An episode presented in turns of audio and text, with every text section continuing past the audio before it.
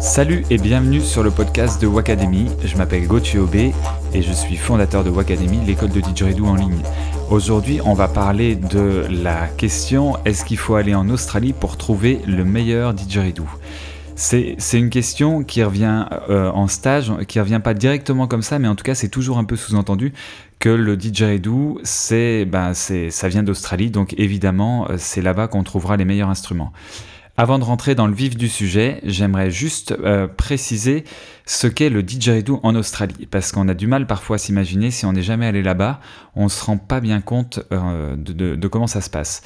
Le didgeridoo en Australie, il y a, y a deux choses, quoi pour la plupart des Australiens, on va prendre de manière générale, je vais grossir le trait, mais en gros, c'est soit un truc de touriste, donc comme on pourrait ramener une petite tour Eiffel de Paris, soit sinon, c'est un truc de noir aborigène, euh, donc qui n'a aucun intérêt, et vous l'aurez compris, il y a une énorme connotation raciste envers le didgeridoo.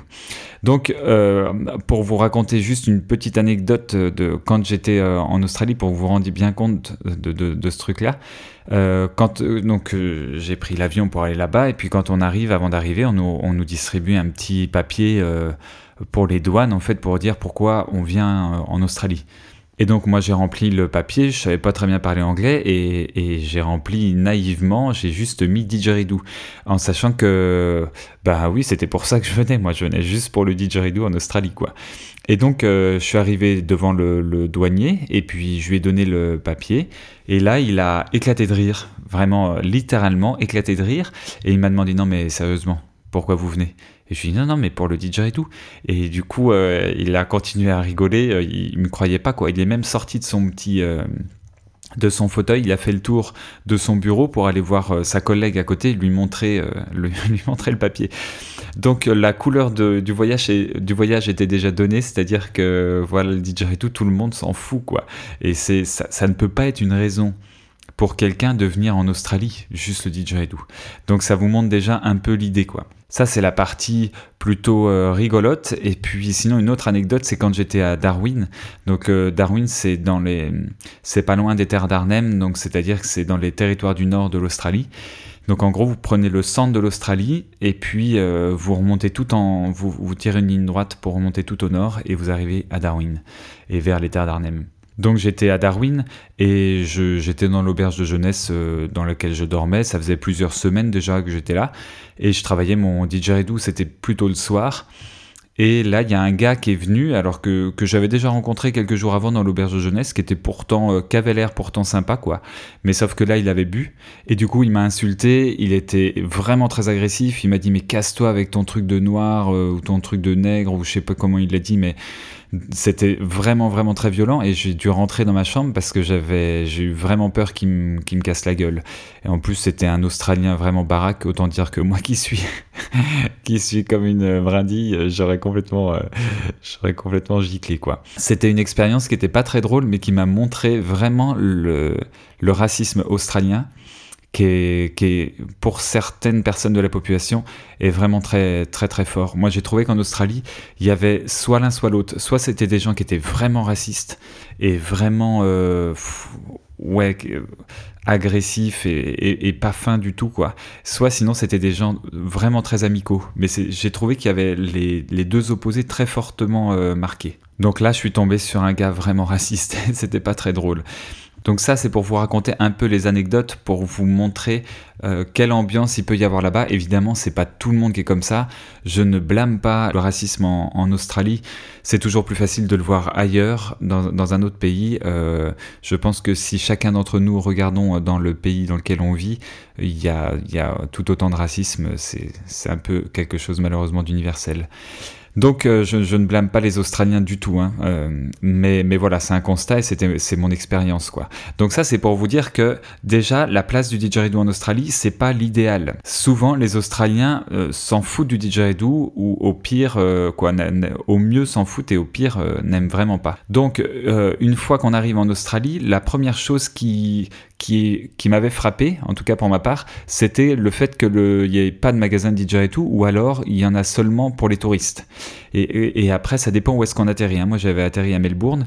Donc, à Melbourne, c'est pas du tout le coin du didgeridoo. Et j'ai bien vu que là, je trouverais pas d'instrument. En fait, les, les pseudo-instruments qu'on trouve, c'est les instruments qu'on, ouais, qu'il y a pour touristes, donc c'est-à-dire que c'est dans des magasins de souvenirs qui reproduisent l'art, l'art euh, aborigène de manière industrielle. Ça n'a rien à voir avec euh, le côté authentique, mais comme tous les souvenirs de, de touristes, il y, a, très peu de souvenirs de touristes qui sont authentiques, quoi. Et du coup, le didgeridoo ne, ne, ne manque pas à la règle, ce qui fait qu'en fait, quand on va dans les magasins de touristes, on a des didgeridoo qui, qui peuvent même faire 30 cm de long. Je sais pas si vous imaginez 30 cm, ça n'est pas un didgeridoo. Hein. Euh, un didgeridoo, faut au moins qu'il ait un mètre, et un mètre, ça commence à devenir vraiment quand même chaud pour avoir un joli son.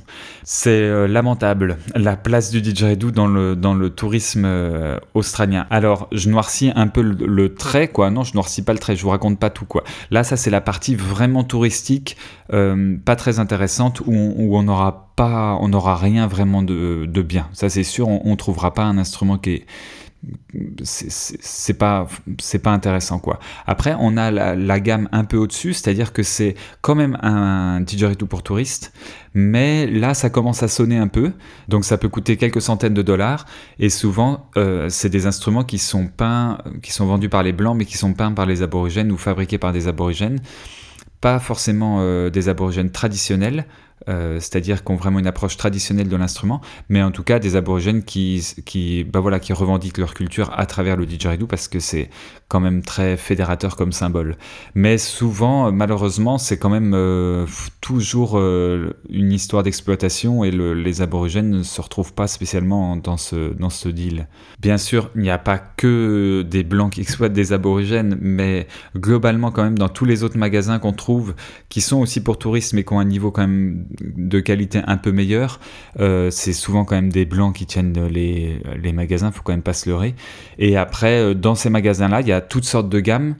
Moi, je trouve qu'il faut pas trop dépasser en prix, c'est-à-dire qu'il faut pas dépasser un truc comme 400 dollars, ça fait ça fait à peu près 300 euros. Quoi, c'est difficile à dire comme ça, quoi. Surtout que ça fait 10 ans que je suis pas allé en Australie, mais dans mon souvenir, c'était que il y avait beaucoup de didgeridoo qui étaient pas top, et sous prétexte que c'est des eucalyptus creusés par les termites, si en plus euh, il a un petit carton que ça a été fait par un aborigène, alors et en plus il est décoré par un aborigène, on croit tout de suite qu'on peut avoir un instrument vraiment de qualité, alors que c'est pas tout à fait vrai, quoi. Et donc, euh, dans ce jeu-là, euh, en fait, on, peut trouver des bons instruments, mais il faut avoir un coup de bol. La plupart sont moyens, on va pas se mentir, même, même mauvais ou moyens. Et parfois, il y a un, un, bon didgeridoo qui peut sortir pour, euh, pour 200 dollars, quoi.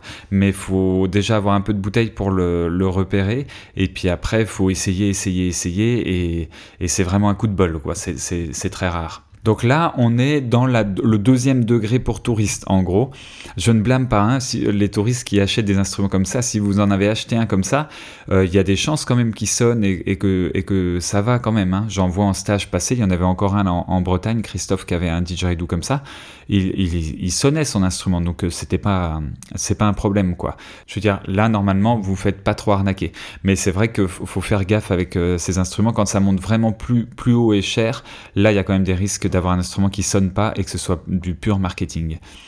Euh, donc on a le touriste, quoi, magasin pour touristes 1 avec des DJs vraiment vraiment pourris qui peuvent même accueillir des DJs qui viennent d'Indonésie, tout ça, ça, ça vaut vraiment zéro.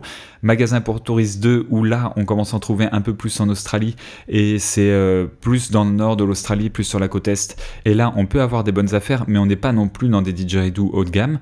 Ensuite, il y, a un, il y a les didgeridoo traditionnels, donc les yidaki ou mago, il y, a, plein de noms trad, mais ça, il faut vraiment aller dans des centres Généralement, on les trouve dans des centres d'art euh, en terre d'Arnhem, c'est-à-dire euh, vers Darwin, territoire du Nord, là, le même endroit.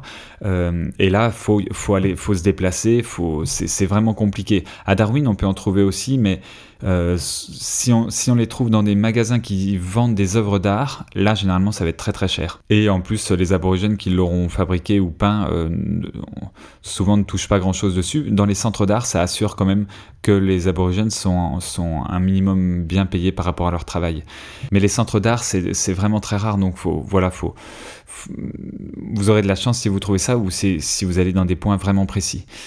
Et donc, euh, le, le, didgeridoo en Australie, euh, pour le moment, c'est ça. C'est-à-dire que c'est du ditch pour touristes ou alors du pur ditch trad. Et là, il n'y a que eux qui le font vraiment bien comme ça, ça c'est sûr.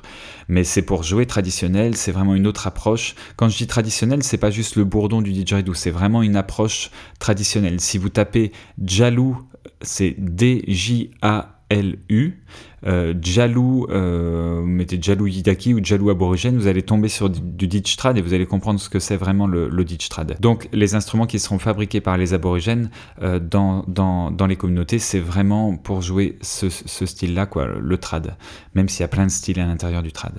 Ensuite, il y a les fabricants haut de gamme. Et les fabricants haut de gamme, ils se comptent sur les doigts de la main. Il n'y a pas beaucoup de monde en fabricant haut de gamme en Australie. Je sais même pas s'ils sont 5. Je ne saurais pas dire, mais oui, on va dire max entre 5 et 10, mais je pense que je suis, vraiment très large. Mais on, reviendra à ces fabricants haut de gamme, vous verrez que c'est pas, pas parce qu'ils sont en Australie que leurs euh, didgeridoo, les, les, meilleurs, les meilleurs didgeridoo qu'ils fabriquent restent en Australie. Donc du coup, c'est pas forcément euh, non plus euh, une raison pour aller jusque là-bas et les rencontrer. Donc vous allez me dire, mais là, Gauthier, tu nous dresses un tableau, quoi, un portrait de l'Australie et du didgeridoo un peu, un peu dépressif, quoi. Euh, c'est vrai qu'il y a un côté un peu euh, de l'ordre de la désillusion. Moi, quand je suis allé en Australie, vraiment, et c'était il y a 10 ans, et le didgeridoo en Europe s'est beaucoup développé en 10 ans, et quand je suis, je suis allé là-bas, j'ai vraiment réalisé que c'était le pays d'origine du didgeridoo, mais que ce n'était pas le pays... Euh, qui, allait faire évoluer le didgeridoo. J'ai vraiment vite compris ça, ça m'a, ça m'a vraiment marqué, quoi, de, de, de voir euh, tant au niveau de l'approche du jeu que, que, ben, ouais, que de l'approche de la fabrication, tout ça, que même de, la manière de voir l'instrument. Et hum, on en parlait ce week-end en stage, là, en, Bretagne, et, et moi, il y a une phrase qui me revient tout le temps avec le didgeridoo l'Australie, c'est « Nul n'est prophète dans son propre pays ». C'est vrai quoi avec le didgeridoo, c'est vraiment ça. Le didgeridoo ne, ne sera jamais, ne percera ou ne n'aura jamais d'évolution majeure euh, depuis l'Australie quoi ça j'en suis persuadé parce que quand on voit la place qu'il a là-bas c'est pas euh, c'est pas l'idéal en fait il a soit euh, des acteurs donc des joueurs ou des fabricants qui jouent beaucoup pour les touristes et je crache pas dessus hein, ça, ça, fait partie du jeu c'est à dire que ben oui, les, touristes, il y en a des milliers, des milliers, des milliers, donc qui passent. Et un touriste, c'est pas très exigeant, quoi. On le sait tous. On a tous été touristes, que ce soit euh, en France ou, ailleurs, euh, peu importe, dans notre ville ou dans une autre ville, quand on est touriste, on est beaucoup moins exigeant que les, ben voilà, que ceux qui connaissent quoi.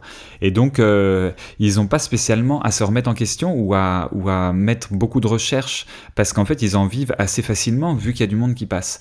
Et à partir du moment où il y a de l'abondance comme ça, eh ben, on est obligé de, d'essayer de, rechercher, d'essayer d'innover, des choses comme ça. Et donc, du coup, euh, les acteurs australiens, généralement, ils, en vivent sans, sans, sans trop s'embêter. Et d'ailleurs, petite parenthèse, le, le didgeridoo, les eucalyptus qui sont coupés pour les touristes euh, et qui sont vendus en magasin, ça pose quand même problème parce qu'il y a beaucoup de quantité, il y a peu de qualité, mais beaucoup de quantité. Et ce qui fait que les eucalyptus creusés par les termites sont sans cesse repoussés plus loin dans le bush. Il faut aller de plus en plus loin dans le bush et ça commence à poser problème. En tout cas, moi j'entendais déjà ça il y a 10 ans, que ça commençait à poser problème par rapport à pour trouver des, instruments. Après, l'Australie c'est immense, mais tout ce qui est de toute façon une activité poussée à l'extrême, euh, évidemment, ça, ça, pose, ça finit par, par euh, dénaturer l'environnement. quoi. Au niveau des magasins qui vendent vraiment de la qualité, il y a deux magasins. Il y a Didgeridoo Brest qui est à Perth. Et encore, là, euh, il y a quelqu'un sur le forum de Wacademy qui m'a dit euh, qu'il était passé, qu'en fait c'était fermé le local. Et effectivement, ils ont fermé leur local et donc du coup, il reste que le magasin en ligne. Donc euh, il n'y a plus de local physique. Et il y a Spirit Gallery, je crois que c'est Spirit Gallery, à chaque fois je confonds le, nom, mais qui est plus vers Sydney ou Melbourne. Et lui, il a aussi des belles pièces. Donc lui, il aura quand même des, des bons didgeridoo. Mais au-delà de ça, il n'y a pas forcément de magasins qui sortent vraiment au-dessus du lot. quoi. Et donc, euh, si on revient en Europe, on s'aperçoit qu'en Europe, le didgeridoo depuis 20 ans a énormément progressé et particulièrement en France. Euh, dans d'autres pays aussi, mais vraiment en France, ça a boosté vraiment beaucoup. Il y a eu un peu une alchimie où il y a eu tout ce qu'il fallait. Il y a eu euh, un festival qui a fédéré les gens, il y a eu des joueurs qui ont augmenté le niveau et il y a eu des fabricants qui ont euh, augmenté la, quoi, qui ont affiné la fabrication du didgeridoo. Ce qui fait qu'en France, on a en fait un niveau de fabrication de l'instrument et un niveau de, une qualité de jeu au niveau de la technique qui est vraiment très avancé euh, par rapport à l'Australie, à la, moyenne, quoi. J'aime pas trop dire ça parce que chaque pays a ses spécificités, mais quand même, de manière générale, en France, ça a quand même beaucoup boosté. Ce qui fait qu'en France, on a des bons fabricants et c'est assez facile de trouver un didgeridoo. C'est ce que je m'étais dit moi quand je suis allé en 2007 en Australie. Je me suis dit ah ouais mais d'accord, mais j'aurais dû ramener un de mes instruments en fait, parce que euh, j'étais allé sans instrument en me disant je vais acheter un eucalyptus là-bas. Mais ça va que je suis allé voir Bruce Rogers qui était un fabricant euh, qui était vers Melbourne et qui nous a quittés depuis et qui était un, bon fabricant qui faisait des instruments qui avaient vraiment quelque chose. Mais heureusement dès le début je suis allé le voir et j'ai pu lui acheter un didgeridoo. Mais sinon je suis allé dans les magasins de didge et je me suis dit ah oui d'accord, mais non en fait il n'y a pas de bons instruments, quoi. J'étais, ça m'avait, vraiment surpris. Et du coup, en France, maintenant, on a quand même un niveau de maturité qui est, plutôt bon, même au niveau de la fabrication. Bon, si vous êtes fabricant de didgeridoo, euh, je, vous encourage quand même à continuer la recherche parce que je pense qu'il y a encore beaucoup, beaucoup de choses à faire. Mais en tout cas, on a bien avancé déjà. Mais tout ça pour dire que voilà, en, France, on trouvera des très très bons instruments. Alors ça dépend lesquels, euh, voilà, hein, il n'y a pas que des bons instruments non plus, mais ça sera, plus facile en France qu'en Australie. Et puis c'est pas noyé dans un amas de didgeridoo pour touristes, parce qu'en France, évidemment, le touriste ne vient pas chercher un didgeridoo, il vient voir la tour Eiffel, le didgeridoo il s'en fout. Donc du coup, on n'a pas trop non plus de quantité, on a surtout de la qualité qui est dispatchée un peu partout. Alors bien sûr, vous allez me dire, oui, mais en France, c'est des sandwichs ou des sandwichs ça dépend comment, comment vous parlez, mais euh, c'est-à-dire que c'est des didgeridoo où on a pris une branche ou un tronc, on l'a coupé en deux, on l'a creusé, on l'a recollé, ou alors on l'a même creusé sans le couper en deux, peu importe, c'est pas un eucalyptus creusé par les termites. Et c'est vrai que ça c'est un débat, faudrait presque faire un podcast entier là-dessus. En gros, qu'est-ce qui est le meilleur entre eucalyptus et sandwich? Vous douterez que la réponse elle n'est pas si tranchée, il n'y a pas un instrument qui est meilleur que l'autre, il y a des instruments qui ont des qualités différentes. Ce qui fait que, du coup, euh, évidemment, si vous, recherchez un eucalyptus creusé par les termites, euh, il reste une solution, c'est d'aller voir Didgeridoo Passion, qui est vers le Puy-en-Velay. Maintenant, avant, il était en Alsace. Greg, si tu nous écoutes, euh, petite dédicace. Si vous allez voir Greg, vous vous assurez d'avoir un très bon Didgeridoo. Parce qu'en fait, Greg, lui, qu'est-ce qu'il a fait? Il a sélectionné les meilleurs, les meilleurs fabricants et il a, il a sélectionné les meilleurs Didgeridoo des meilleurs fabricants. En tout cas, il demande d'avoir vraiment des belles pièces. Et ce qui fait qu'il me disait la dernière fois qu'en en fait, il, pouvait. Euh, euh, il avait un bon lien avec la plupart des fabricants parce que c'est un bon gars et puis que les gars l'aiment bien. Et que du coup, pour l'encourager dans son entreprise, les fabricants australiens lui envoyaient vraiment leurs belles pièces. quoi. Donc ça veut dire qu'en fait, Greg, il reçoit euh, très régulièrement des pièces qui, quoi, des, instruments qui sont, euh, qui sont un peu la crème de la crème de l'Australie. Et donc, vraiment, même pour les eucalyptus, vous aurez plus de chances de trouver un très bon didgeridoo chez Greg que en Australie. C'est complètement fou à dire. Et je précise bien sûr que je ne touche pas d'argent sur les ventes de Greg ou sur les ventes des fabricants en France. Hein. Moi, évidemment, je m'en fiche. Moi, je donne mes stages et puis je fais, j'ai ma méthode de didgeridoo et puis j'ai ma formation en ligne. Mais c'est pas comme ça. Je, ne touche pas d'argent sur les, ventes de Greg. Mais c'est juste pour préciser que il y a, y a le mythe de l'Australie et des eucalyptus et que voilà, c'est le pays du didgeridoo. Mais en réalité, le mythe s'effondre bien vite quand on va là-bas. Et, et si vous êtes en recherche d'un minimum de qualité, c'est c'est plutôt en France qu'il faut se tourner. Alors en Suisse, il y a aussi Didgeridoo House qui, a l'air d'être un, bon magasin, euh, qui a des belles pièces aussi, que j'avais déjà rencontré au festival de Didgeridoo Suisse. Après, il y a, en Belgique, il y a Termita Didge aussi qui vend aussi des Didgetrad et qui fabrique ces instruments. Bref, il y a pas mal de fabricants qui sont à droite à gauche vers lesquels vous pouvez vous tourner. Et aussi un petit conseil, meilleur didgeridoo, ça veut rien dire. Le principal, c'est d'aller essayer de, voir quel instrument vous correspond. Et ça, je vous conseille vraiment d'essayer des didgeridoo. Et ben voilà, je crois que j'ai à peu près tout dit. J'espère que ça vous aura plu, que ça vous aura éclairé sur l'Australie et ses eucalyptus. Euh, ben on se retrouve sur Wacademy. Vous pouvez nous rejoindre sur le forum et puis euh, sur, le, sur le site de Wacademy il y a pas mal de choses qui se mettent en place avec le temps. Moi, de mon côté, je continue à enregistrer des podcasts. Je, vais en publier un toutes les semaines. Tous les jeudis, il y aura un nouveau podcast. Et donc, euh, si vous voulez être euh, tenu au courant, abonnez-vous dans Google Podcast ou Apple Podcast via votre téléphone. Franchement, ça prend deux minutes et au moins vous serez au courant dès qu'il y aura un nouvel épisode parce que sinon je vais pas envoyer un mail. Euh, si vous êtes inscrit à Wacademy, vous recevez mes mails et je vais pas envoyer de mail euh, chaque semaine pour pas non plus euh, pourrir votre boîte mail de, de DJ Et puis, si vous avez deux minutes pour laisser un commentaire sur, sur Apple Podcast, quoi, sur iTunes ou sur Google Podcast, un petit avis, puis noter le podcast, ça serait vraiment chouette parce que ça montre que des gens l'écoutent. là, depuis que j'ai lancé les podcasts, vous avez été 1500 à écouter, donc c'est-à-dire qu'il y a du monde qui écoute. Voilà, si ça peut, si vous pouvez le, montrer par des commentaires, c'est génial parce que ça dynamise aussi le, le contenu. Et eh ben, je vous dis à jeudi prochain pour le prochain épisode. Salut